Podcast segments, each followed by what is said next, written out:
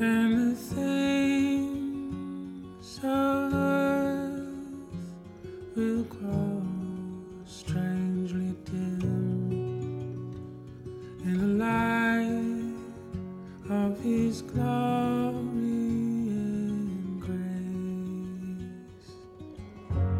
Welcome, everybody, to another episode of Trans Regret Snoopy Presents the Bible. I have a very special guest with me today, uh, here to discuss Matthew 19, verses 1 through 12, and uh, marriage and singleness for the sake of the kingdom, is Pieter Valk. Welcome, Pieter. Hey, glad to be here. Thanks for having me. You um, you do some really interesting work uh, in in uh, faith and uh, advocacy for singleness, and um, you have worked with a lot of different churches and publications, and uh, and your your work I find to be um, really different take on our calling from God as far as um, love and relationships go.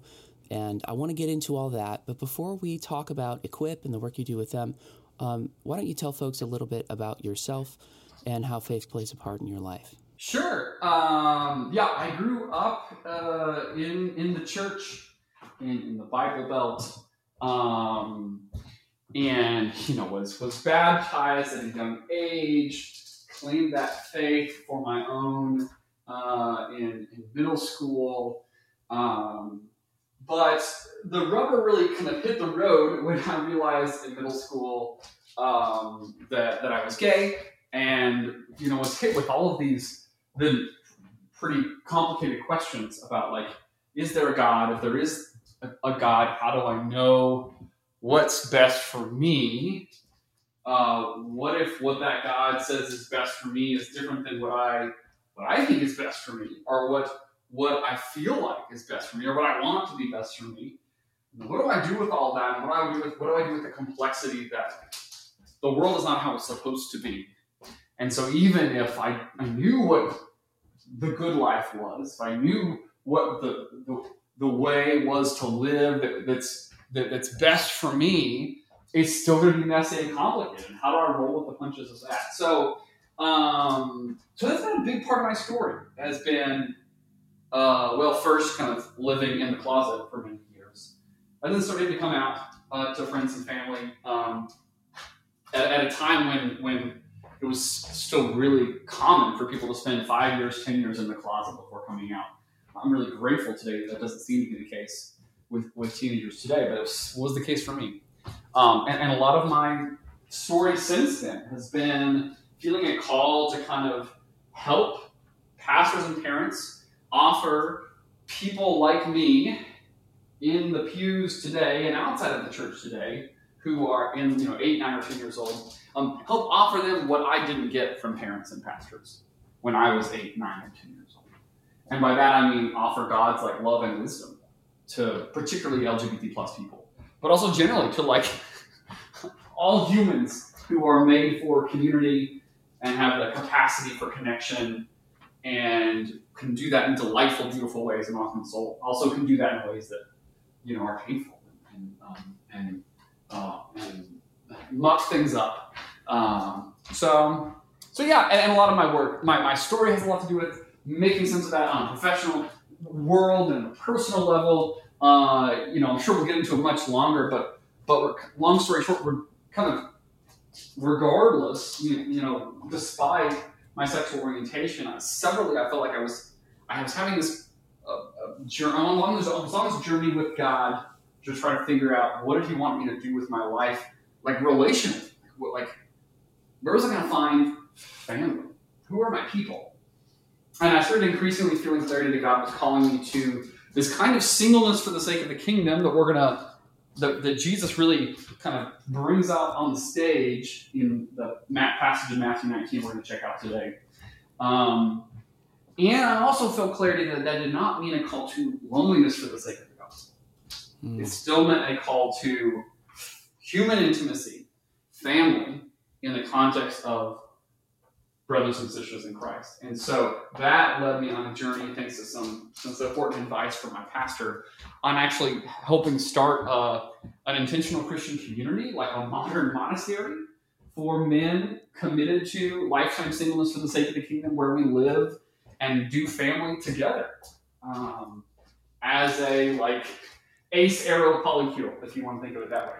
Um, and uh, and it's like weird and delightful, and and so the, the- all those things are like a big part of my life. Um, I'm, I'm still a believer, um, and and the place that fits for me best is kind of the Anglican churches in America. Um, not to say those are, it's a perfect place, or if it's with or it's without complexity, but I would say I particularly feel called to my local church, Church of the Redeemer in Nashville, Tennessee, where there are dear people who have cared for me well over the years. Um, where my late pastor, who he died in a car accident uh, more than a year ago, or it was two years ago, um, but uh, super influential in me even just like holding on to my faith and sometimes doubt. Um, and it's also where my, my godson and, and his parents and a couple of families and kids that I'm particularly connected to, where they go to church. So that's home for me. Uh, and that's where I'm going to stick around. That's awesome. That's awesome. What What do you think led you um, out of? You, you said you were raised in in a more Protestant sort of evangelical um, background, Mhm. and what led you then to Anglicanism or a more Catholic uh, practice of your faith? Yeah, and this this will particularly this will get in the weeds and may feel particularly like what is this guy talking about to people who are not believers or uh, or aren't like uh, theology nerds. Um, but I mean, I think uh, I grew up in a context where everyone kind of believed the same thing. Everyone kind of had the same understanding of what the scriptures meant. So when I heard growing up, like when it, when the question was asked, what what does this passage mean of scripture about anything? The answer was, well, God wrote the scriptures so that it is self-evident to a thinking person who believes in Jesus. And you know what? That was a sufficient explanation when I lived in a place where everyone had the same opinions. um, but when I got to college and I realized that, that different people had different interpretations of scripture, the scriptures, who love Jesus, um, and who and it became a much more complicated question. of How do I, if I think the Bible is particularly the way that God has chosen to reveal Himself to us about His character and personality and plan and advice for us, how do I know what this thing means when there seems like there are multiple plausible interpretations? And for me, that led to a sort of kind of deconstruction crisis of faith um, because because I, I my first stop in that journey was a, recognition that there is no way to avoid human interpretation. Mm. Like there's no way to get just a direct line from God, and I know with clarity what He intended for these passages to mean to its first audience and to me today. There's no way. Human interpretation unavoidable. So then the question I'm left with is, and and, and is if it's the Holy Spirit and the Scriptures and some human doing this work of interpreting, uh, which combo do I trust the most? You know, uh, which which human interpreter is most reliable? Not perfectly reliable, but, but more reliable than the others. If I'm going to default to something, right? And this is where my Catholic friends like to make the joke that it's either a a pope in Rome or a pope in the mirror. and by that they mean it, there's no way that you can't have a pope in your life. You might make the pope the pope. You might make yourself the pope. You might make someone in between or some institution in between the pope. But there's no way to involve avoid a human interpreter who ends up being the final authority on your understanding of scripture. So choose wisely. You know. So anyway, uh, so I didn't feel comfortable making myself the pope because I don't think I'm that smart. Uh, and um, I also didn't feel comfortable making the pope the pope uh, for a variety of reasons that are not important to go into. Um, but as I was like looking at, you know, church history and what did it, you know, when Christ uh, chose his disciples who became the apostles, and when the apostles were leading the early church, you know, was there kind of a plan for like who I should trust in terms of human interpreters?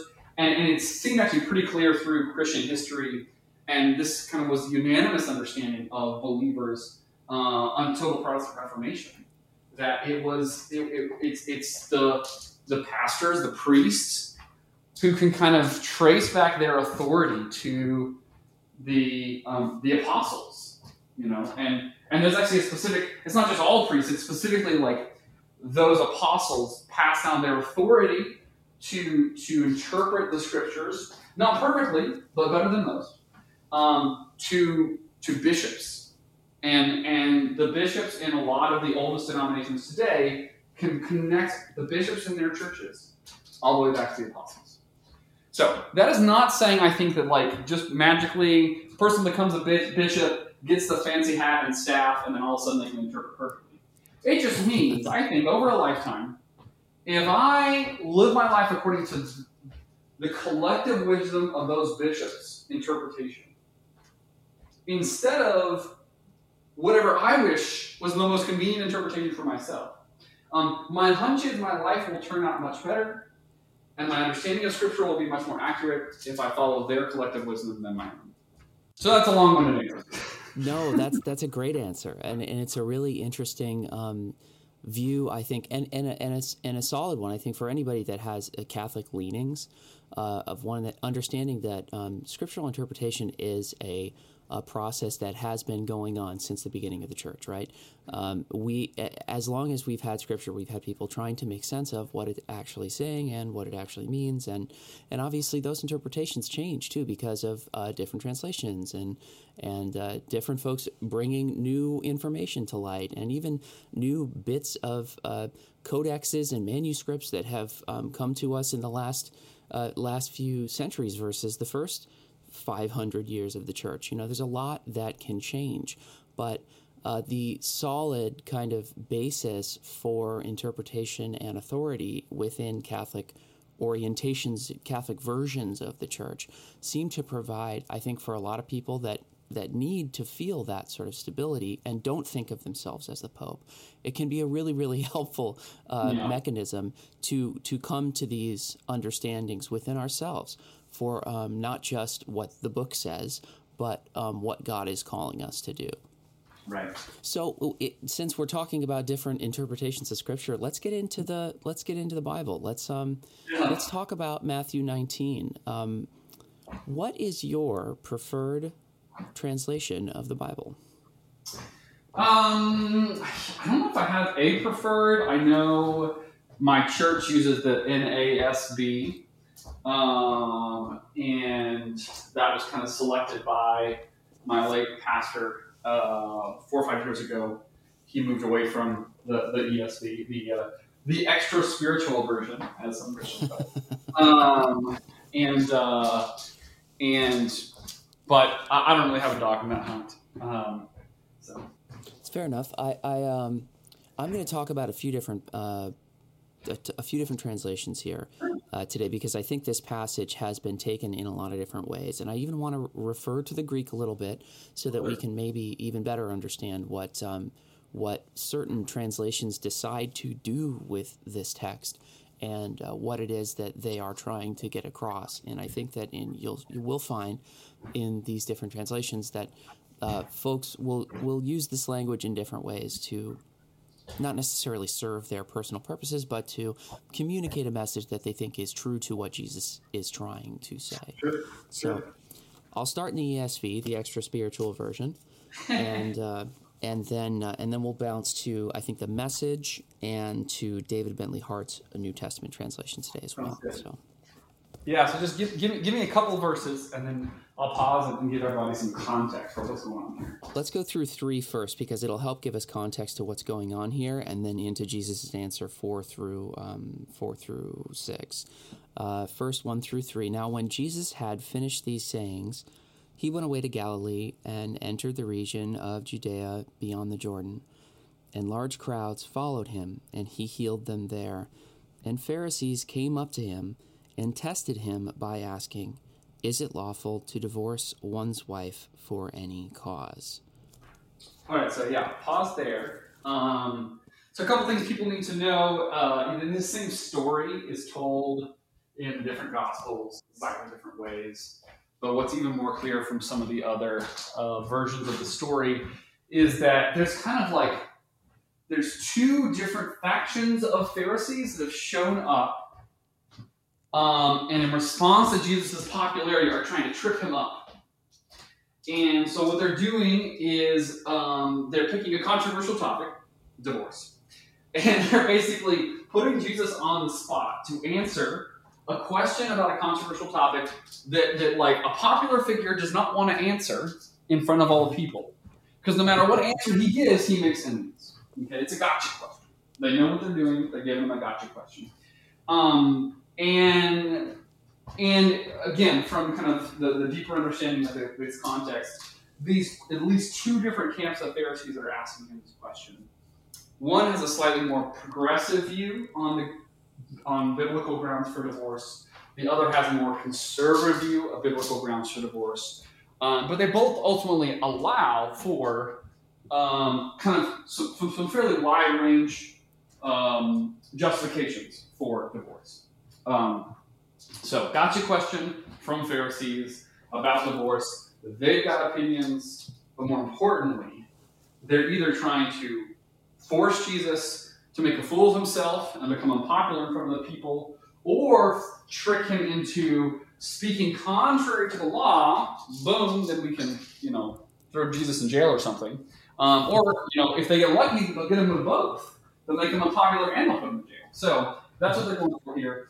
Um, even deeper context we need to know is like, why did marriage matter so much to these people?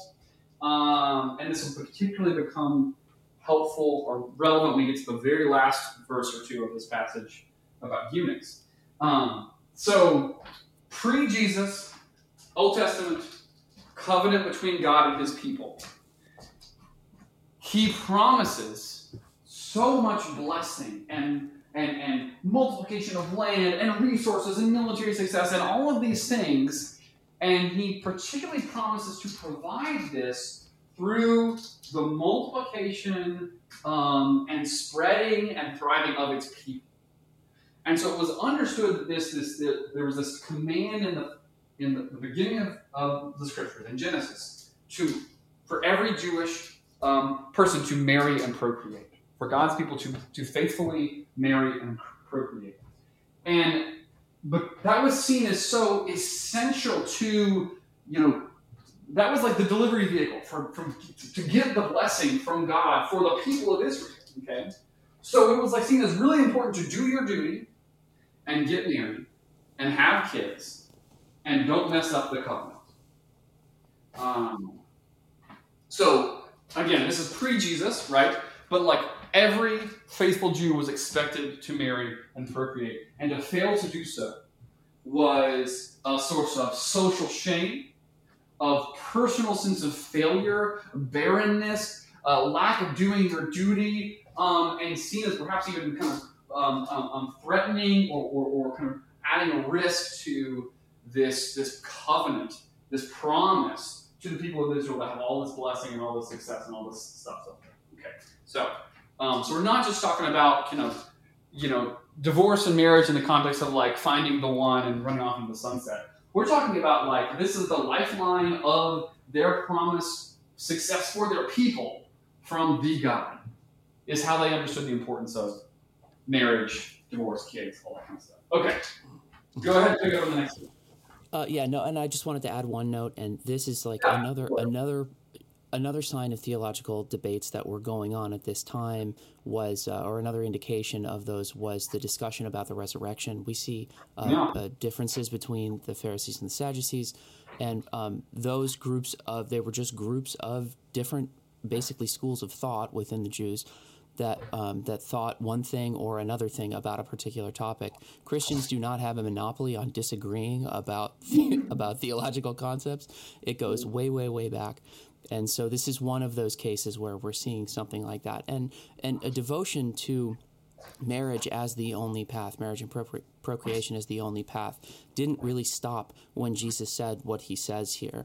We see it continue in denominations within the Christian church and to sort of Christian adjacent groups like the Mormons, where it is an absolute necessity for you to be married for in order for you to receive God's full blessing and receive the full uh, scope of he- the heavenly uh, reward that you'll get. Yeah, and as, as we'll as we'll yeah as we'll reveal, you know, Jesus changed that right for for for his followers will, will come after him.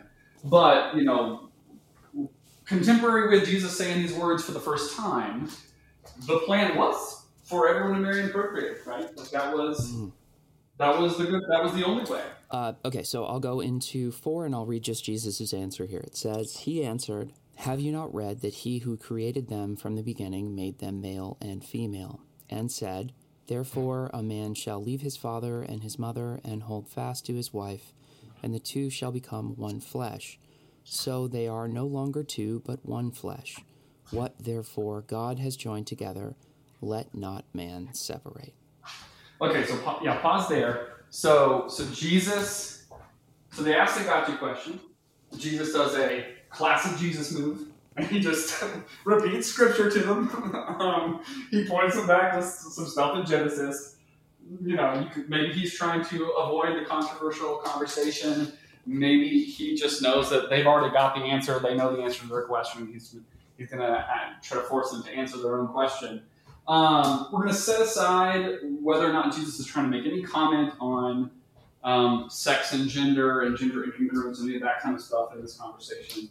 Um, but it does seem like God, Jesus is kind of like affirming the like sexual difference in natural order of marriage. Um, but more, much more importantly for the conversation we're having here, um, Jesus is saying, listen, you got a divorce question. You know, I'm not going to answer that yet. Let me just remind you in the beginning, God's plan was lifelong marriage, period. Right? And, and, and these were, and these were, he's being questioned by an audience who they want grounds for divorce. They want to avoid being trapped into lifelong marriage with someone for a variety of reasons that they don't want to be stuck with, right? So Jesus is saying, okay, I know what you want me to tell you, but in the beginning, this is the plan from the beginning. Okay, all right, keep going. If, you, if you want to make some comments, feel free. You know, but yeah, but Uh, no, the only the only note that I had here um, specifically was that this phrase "one flesh" is not unique, right, to this passage. We see it; it is used in the Old Testament and it's used elsewhere in the New Testament. And this idea of the joining between the the in the joining of the married uh, couple, but also um, it is used in reference to like a, a sexual bond, right, a sexual activity. Um, so, uh, okay, moving on to verse seven. Um, I'm going to go seven through uh, seven through nine here. Um, This will be another question from the Pharisees, and then Jesus' answer again. They said to him, "Why then did Moses command one to give a certificate of divorce and to send her away?" He said to them, "Because of your hardness of heart." Moses allowed you to divorce your wives, but from the beginning it was not so. And I say to you, whoever divorces his wife, except for sexual immorality, and marries another, commits adultery. all right. So uh, this is like big stuff going on here uh, for the particularly for the first audience, right? So okay, so Jesus says, you know, all right. Remember what it said in Genesis? You know, really that should be enough. And they're like, well, Moses, you know, Moses is everybody's favorite. Um, you're not allowed to disagree with Moses. Um, and that, well, Moses gave us some, you know, uh, accommodations, gave us some get out of jail free cards, gave us some circumstances under, circumstances under which it was okay to divorce. So, you know, what they're kind of saying here is like, are you saying? And then like Pharisees looking to the crowd and winking and weaning a little bit too much comically. Are you saying you disagree with Moses? You know, uh, super cheesy. Um, and then Jesus is like, uh, yeah. Uh, he, he, he, he gave y'all what you wanted because y'all are all a bunch of stubborn fools. Um, is basically what Jesus said back. Like, Moses didn't give those allowances because something had changed about God's wisdom or God's best for us. God saw that you kept on complaining about his wisdom and said, All right, Moses, give them what they want. It's not going to be good for them, but give them what they want. They want some divorce, give them some divorce. So, because their hearts were hard, it's not saying that, like, like you know, okay, God's like, okay, if you asked, since you asked enough, I'll change the rules so that it's just as good for you to get divorced. It, it, it, it's saying like, God basically said, fine, do what you want. You, you made your own bed, go lay it. Um, and then Jesus follows it up and he says, so let me let me reiterate, let me make it even more clear what God's first intentions were. Um, that except in the case of porneia, okay, we have this complicated little exception clause here that we'll talk about in a second. Um, there's no grounds for divorce, and um, and you know, sex outside of or if, if you you know don't if you if there's no grounds for divorce, then any attempt to divorce and remarry, quote unquote, is really just cheating on your first spouse. It's adultery, right? Because he's saying marriage is is really really lifetime. It's really really lifetime. Um, like both of the Pharisee, both of the competing groups that were trying to kind of pose this gotcha question to him, compared to this standard Jesus is bringing them back to, they are both more progressive. So Jesus is not like picking the more progressive camp. He's not threading a needle between the two the, the two camps of, of religious leaders. He's saying, You're both wrong. You're both too loose on this. You both need to get back to what God was originally teaching about this. And it's hurting the people because you've allowed them to be misled.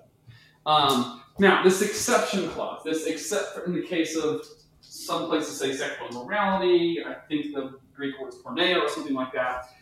So much complexity, or uh, it's not actually that complex in my opinion, but uh, it's become complex because because um, um, straight people want excuses uh, to to have fun.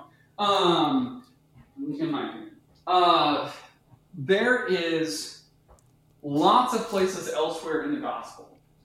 And in the gospels um, and then also in paul's letters that, rep- that, that, that, that clarify in other places that there are no grounds for biblical divorce and remarriage and so one way some people have wanted to translate this exception clause is to say um, you cannot get divorced and remarried unless your spouse cheats on you and then it's fair game to divorce and remarry. That's what Jesus is saying, right? Um, that contradicts like six or seven other places in the scriptures. so that translation doesn't make any sense. What translation of this porneia does make sense um, with the rest of scripture? What, what would be, if we, if we thought that this was all trying to be consistent, what would make sense? A couple different options. One is that this, what this is referring to is saying that um,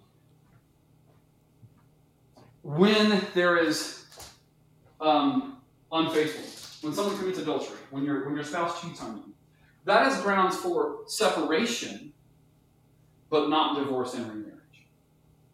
So what he's saying is, if your spouse is um, like grossly um, uh, negligent, physically abusive, commits adultery against you in an unrepentant way, like, you don't have to keep on living in the same house with them and do the whole marriage thing in the fullest way. You can separate from them, and you are not being unfaithful to the marriage by separating and making that distance. Okay. But it's not saying you're divorced in the eyes of God. It's not saying you're divorced and therefore can remarry.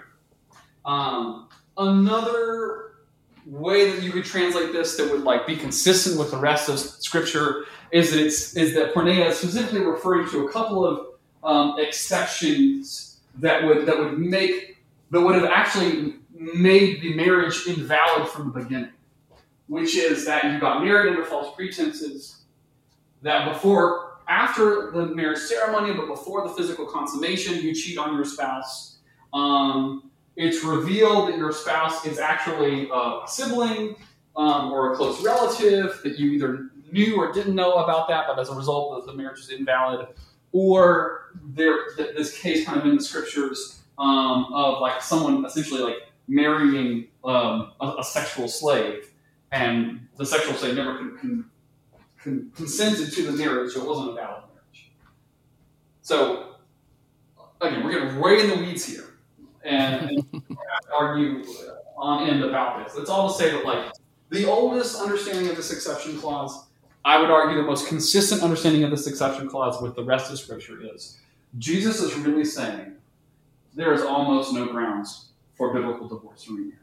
Uh, it does seem odd, like I think, for how direct and um, how high Jesus sets the bar uh, like in in places like the Sermon on the Mount, that he kind of carves out this little uh, niche, right? For right. Uh, in this case, it's okay, but it is it's a lot more complicated than just saying, okay, well, if she cheats on you, then it's like done, right?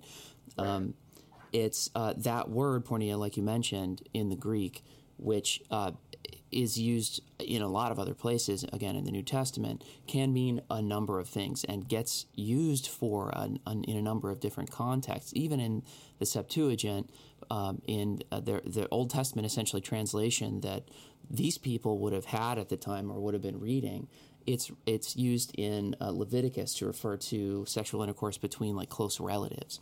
So it's it's not it's like a, a, a, number of different sexual acts but like the element is obviously there still the same but um but yeah and and the interpretation of uh, and and ex- accepting of uh, divorce in the christian church uh, is all over the map there are still churches that hold to very specifically sort of a no divorce in except in extraordinarily extreme circumstances and there are some that will just say, well, there it is in the scripture. If there's any kind of infidelity, then it's over, and you have a fresh start. You have a clean slate.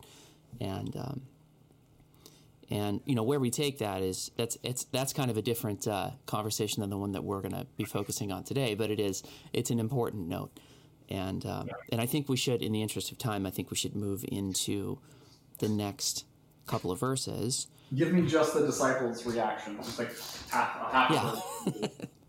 it's the disciples' reaction too, right? This is not the Pharisees responding here. This is the right. disciples who are listening to him responding, um, and that's that's an important note. It's not like he kind of turns to his his people and mm-hmm. is like kind of addressing that, and they're like they're immediately like, oh, how are we going to do this? Uh, mm-hmm. They say, and verse ten, the disciple said to him. If such is the case of a man with his wife, it is better not to marry. All right, so pause there. So again, remember context the the assumption was to be a faithful Jew, you got to marry and procreate, right? That being barren, being single for a lifetime, being celibate, a source of shame, cultural shame, personal shame. You're putting at risk the covenant, like you know. And so, what they're not saying is, hmm, interesting, Jesus. Well, then maybe I'll consider singleness, right? Uh, not what they're not what they're getting at here. What they're saying is like being passing on marriage and procreation, that's basically a death sentence. But being truly married for a lifetime without an out, like you're suggesting, Jesus, that's even worse. right? like, maybe a way to like get at this, um, it, like that would like they're being facetious here, right? They're, they're, they're, they're, it's, there's a little comedy in this. what they're trying to get at is say like your suggestion, Jesus, of this high standard of marriage is so ridiculous that it would be better to like do what no one would ever do, which is be single for a lifetime, right? But it, it's not about them seriously considering singleness, right? Another way, like you could you could hear this that might like help our ears get a sense of what's going on here, is if they had said like, "Oh, Jesus, if if if lifelong marriage is really lifelong marriage, then it would be better to just cut my genitals off and be a eunuch for the rest of my life." right? As a joke. Which is sound right again sounds absurd to these people. They're not Absolutely. being serious. No right? circumstances. They're yeah. not being serious. Okay. So that's the disciples' reaction. Incredulous. You funny Jesus. You must. You can't possibly be serious. Okay. And what does Jesus say back? Uh, at verse eleven, but he said to them, "Not everyone can receive this saying, but only those to whom it is given. For there are eunuchs who have been so from birth." And there are eunuchs who have been made eunuchs by men, and there are eunuchs who have made themselves eunuchs for the sake of the kingdom of heaven. Let the one who is able to receive this receive it. Yeah. Okay, so Jesus says, so the, the, the, the, the disciples are like, "Hey, you crazy Jesus, because like, you know, you funny. Um, and Jesus is like, and they suggest this like, well, if that's the case, it'd be better for me to just be, you know, the, the, the laughing stock of my community and a source of great shame and just be single for a lifetime. and Jesus says, well, actually, now that you mention this, Yeah. um, he says, not everyone can accept this. The idea is, the understanding is when the this he's referring to is, is this this high standard of marriage and divorce and remarriage. Um, you see, not everyone can accept this high standard um, of, of, of marriage, uh, lifetime faithfulness that I'm speaking about. What, what, what, is, what is the phrase right after that? Only those who have been given can accept it, or what is it? Uh, let's see. Sorry, I flipped into another translation here. Not everyone can receive the saying, but only those to whom it is given. Yeah, so the understanding is here is that this is still just narrowly referring to marriage. It's saying not everyone can accept this high teaching of marriage. Only those who have been given the gift to accept this high teaching of marriage will receive it. And part of the understanding here is saying that not everyone is given the gift of marriage. And you should only step into marriage if you are willing to accept this high calling of lifetime marriage. And if you feel a resistance to the full weight of this lifetime marriage, maybe you don't have the gift and you shouldn't get married. Mm. Okay. Okay, then right after that, what does he say? What's the last verse? Can you read it one more time? Uh, yes, he says, uh, For there are eunuchs who have been so from birth, and there are eunuchs who have been made eunuchs by men, and there are eunuchs who have made themselves eunuchs for the sake of the kingdom of heaven. Let the one who is able to receive this receive it. Right. Okay. So then Jesus says, just, just start with this high standard of marriage, and then now he's responding to their incredulous suggestion that it might be better to be celibate than be married truly for a lifetime. And he says, and then there are others of you. I'm, I'm paraphrasing here. And there are others of you who actually you should be single for a lifetime. And and, and what, so what he says is there are eunuchs who have been made eunuchs, um, uh, born that way, or made eunuchs by others. So in those two circumstances, Jesus is talking about literal eunuchs. He's saying there are these people who um, who often, as a way to humiliate them, punish them because they've been captured uh, in war, mutual generation is forced upon them, um, or they or they serve in kind of the the court of the king, and they are made eunuchs um, so that there's no possibility for them to mess with the royal bloodline and have sex with the queen, um, so or have sex with the king, um, or all the things, all, all, all the above. Um, so he's saying, you know, you, you know these little eunuchs, right? Right. So he's he's prompting in their mind um, literal eunuchs. They know what literal eunuchs are. Okay. And he said, then there are some who choose to live like eunuchs for the sake of the kingdom. He's saying, okay, so get this eunuch idea in your mind, which again, they would have seen as a source of shame, failure, humiliation. And Jesus is saying, there are some of you who I'm going to call you to not be literal eunuchs, but to kind of live as if you are a eunuch voluntarily for the sake of the kingdom. Um, those who can accept this should accept this. Which is recognizing not everyone's called to this either, right? He said earlier, not everyone's called to marriage, only those who have been given the gift. He's saying not everyone can accept this teaching about being like a eunuch for the sake of the kingdom either. Only those who have been given it will be able to accept it. Those who have who can accept it should accept it. Um, and just one one last thing about why does he use this word eunuch? Okay, because this is a scandalous word. This is like a loaded word. This is like a trigger word for them. So he's not using this lightly or accidentally. It's very intentionally. It's a couple of ways that the church has historically understood why he uses the word eunuch. Um, Uh, one is, is just, just to kind of um, continue on with like this stark contrast and kind of signaling that this is like an important uh, moment in response to the, the, the his disciples' kind of surprise. Um, two is that being a eunuch was permanent. It was irrevocable. It was irreversible. And so what he's saying is that this kind of alternative to marriage that I'm talking about here, it's a permanent state. It's a permanent. Mm-hmm. Um, third, perhaps one of the things Jesus is doing here is he is he is fulfilling the prophecy in Isaiah 56. The promises that with when the Messiah comes under the new covenant, the eunuch who is faithful will be glorified. And what Jesus is doing here is he's very intentionally, he's saying, listen, y'all, this is the Isaiah 56 fulfillment moment. This is what I'm talking about here. This is how that is being fulfilled. Not in a literal eunuch, but a metaphorical eunuch. The celibate will no longer be a source of shame, but will actually be my A team for bringing forth the kingdom.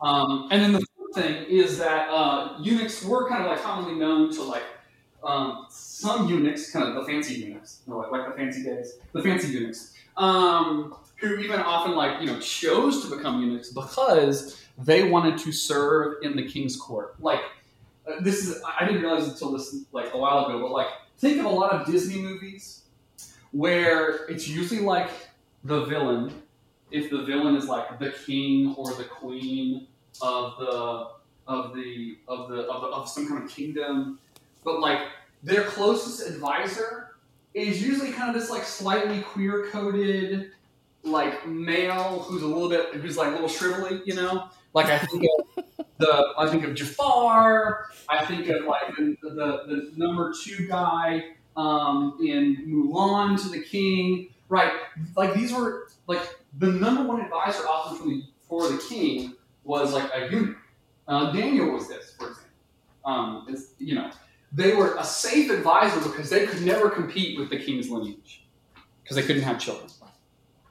But as a result, they were trusted advisors. But they lived in the king's house. They often outlived the king. They were in some ways more of a patriarch to the king's family and dynasty, sometimes than the king himself was.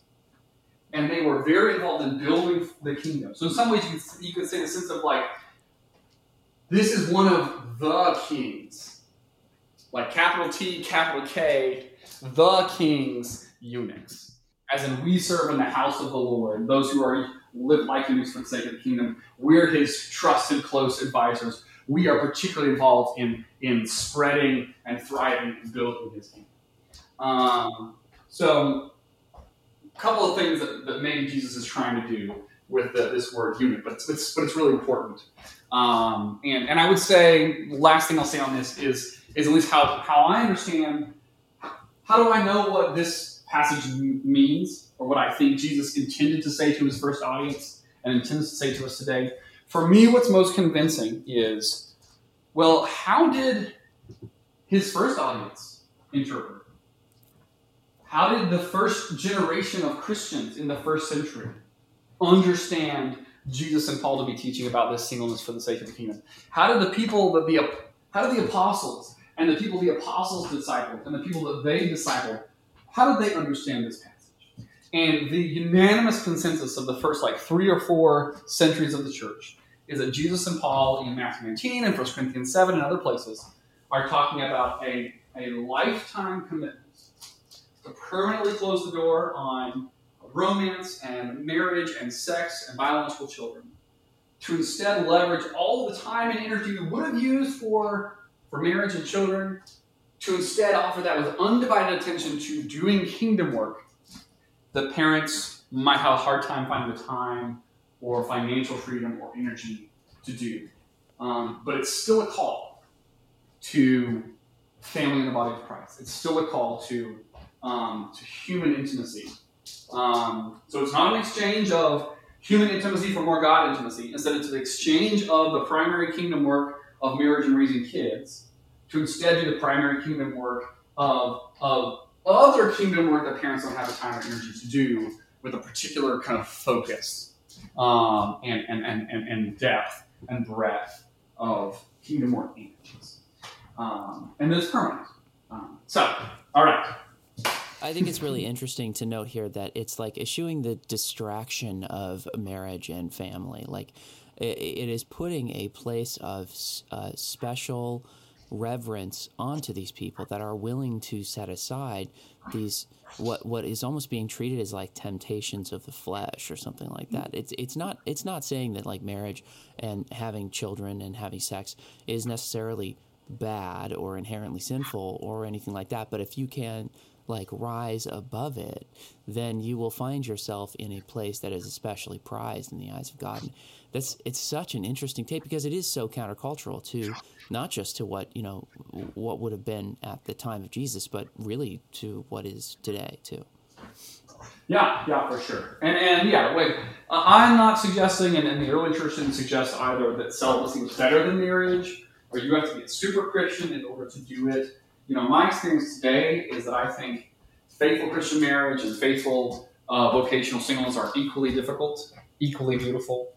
Um, what I do know is that attempts to do either without the gift from God to do it well is impossible.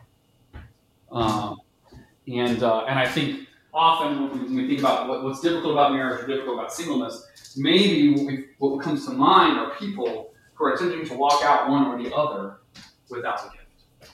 Mm-hmm. I think what makes this passage uh, especially difficult to understand is that the the use of the word eunuch, it, mm-hmm. it almost the language there uh, uh, eunuchizo, I think is the, the Greek there as far as the like making yourself a eunuch or someone making you a eunuch is literally to mean like to castrate, mm-hmm. and and that is a word that's only used really in the New Testament, uh, it in those specific cases, right? It's not used elsewhere, and and so it does feel tangible in in David Bentley Hart's translation. He says uh, there are some people who geld themselves for the sake of the kingdom, uh, eunuchs who were gelded by men. That word being used to, to essentially to castrate, mm-hmm. but there is a tradition of understanding this passage like in in the way you're sort of understanding it is is uh, in a metaphorical way that we see like blown out to an extreme in the message translation where mm-hmm. um, and of course they always do that right they do that with everything um, in the message, it says, Some from birth seemingly never give marriage a thought.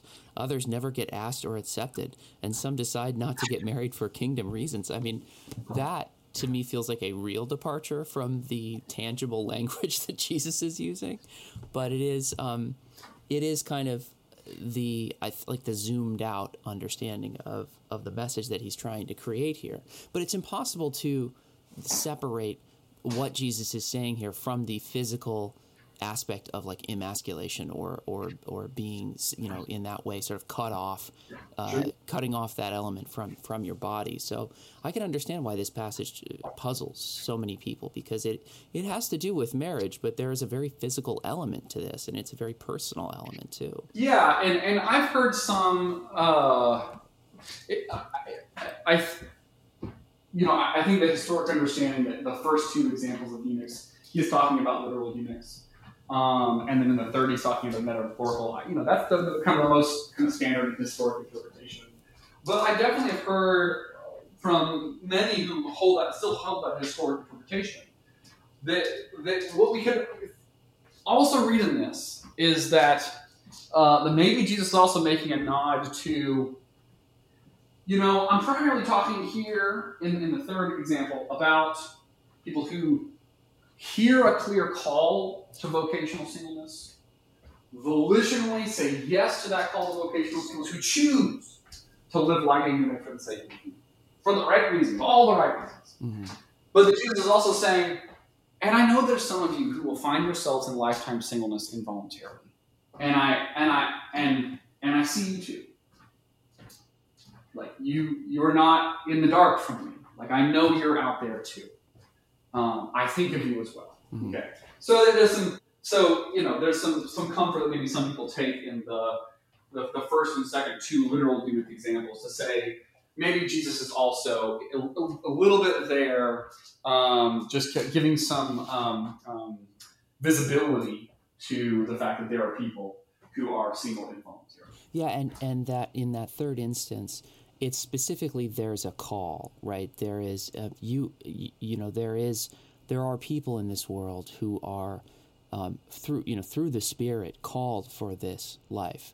And, and that's a beautiful thing too, and it should be understood that way, and not necessarily as some kind of a curse, like some of the churches understand it. Yeah, and I think you know my, my short version is I think it's become functionally in some ways a curse again, um, because particularly since the Protestant Reformation, most churches have just done a really poor job of teaching about the possibility of lifetime singleness for the sake of the kingdom, and even a poorer job of actually providing like practical support for people to do that well. And I think the biggest support that people need to do that well is intentional Christian communities in which they can actually find family in the body of Christ. Um, and those are non-existent in most spaces, and and and make functionally vocational singleness a lot harder than it's supposed. And uh, and I see we're out of time, so this would be a perfect opportunity for you to tell folks about what it is. Throw a quick plug out there for for um, what you're actively doing today, and and maybe through, um, I can put a link in the show notes as well. But if you want to just really quickly tell folks about um, your ministry and and um, about Equip and and how people can find you. Certainly, yeah. Um, on socials, uh, it's my, my first name, my middle initial, and my last name. So at P I E T E R L V as in Victor A L K. Um, and also, my personal website is that same handle, pieterlvalk.com.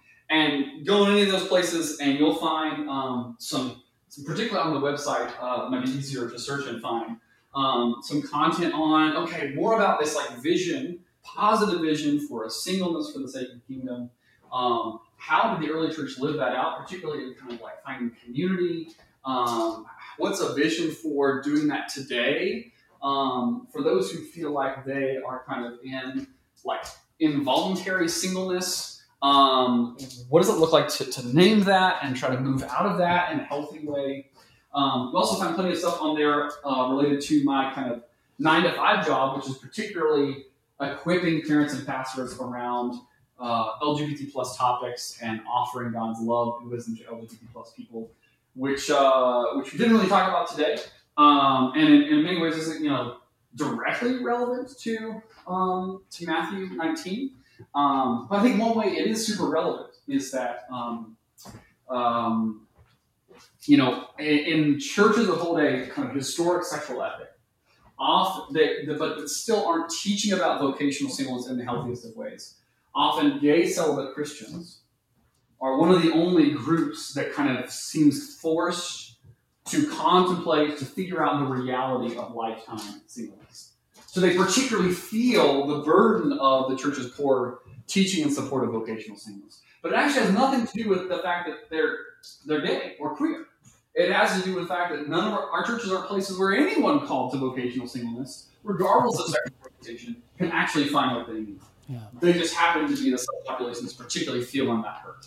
And so I think a big part of the solution in our churches, being places where gay people can thrive according to God's wisdom, um, is retrieving uh, early church teaching and support of vocational singleness for everybody.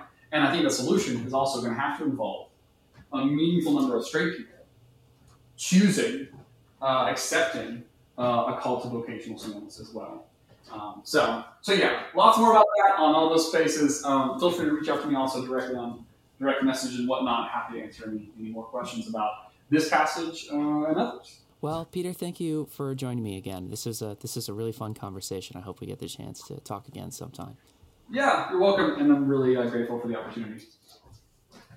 This week's poem is by Dylan Thomas.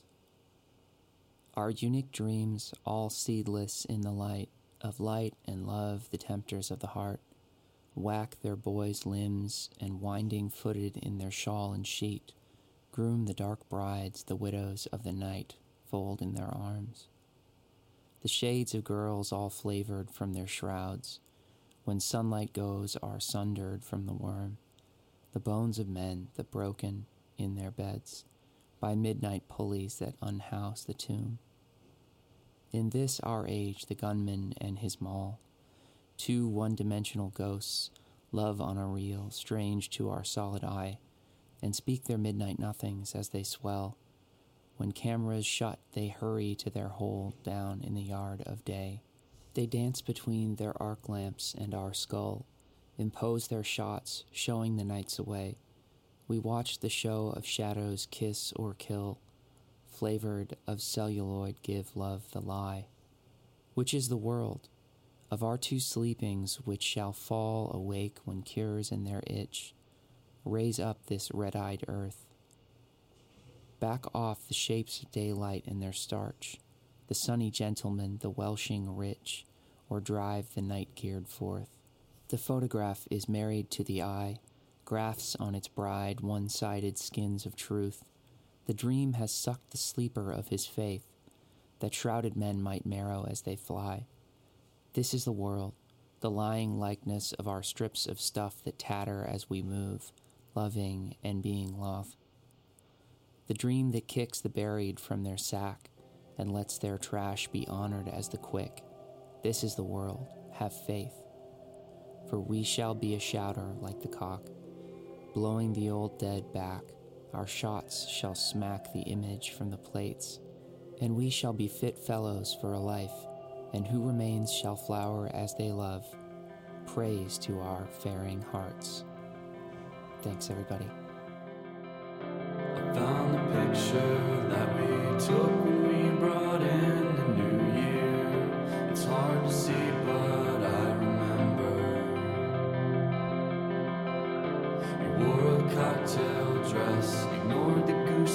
on your neck, the namesake of your outfit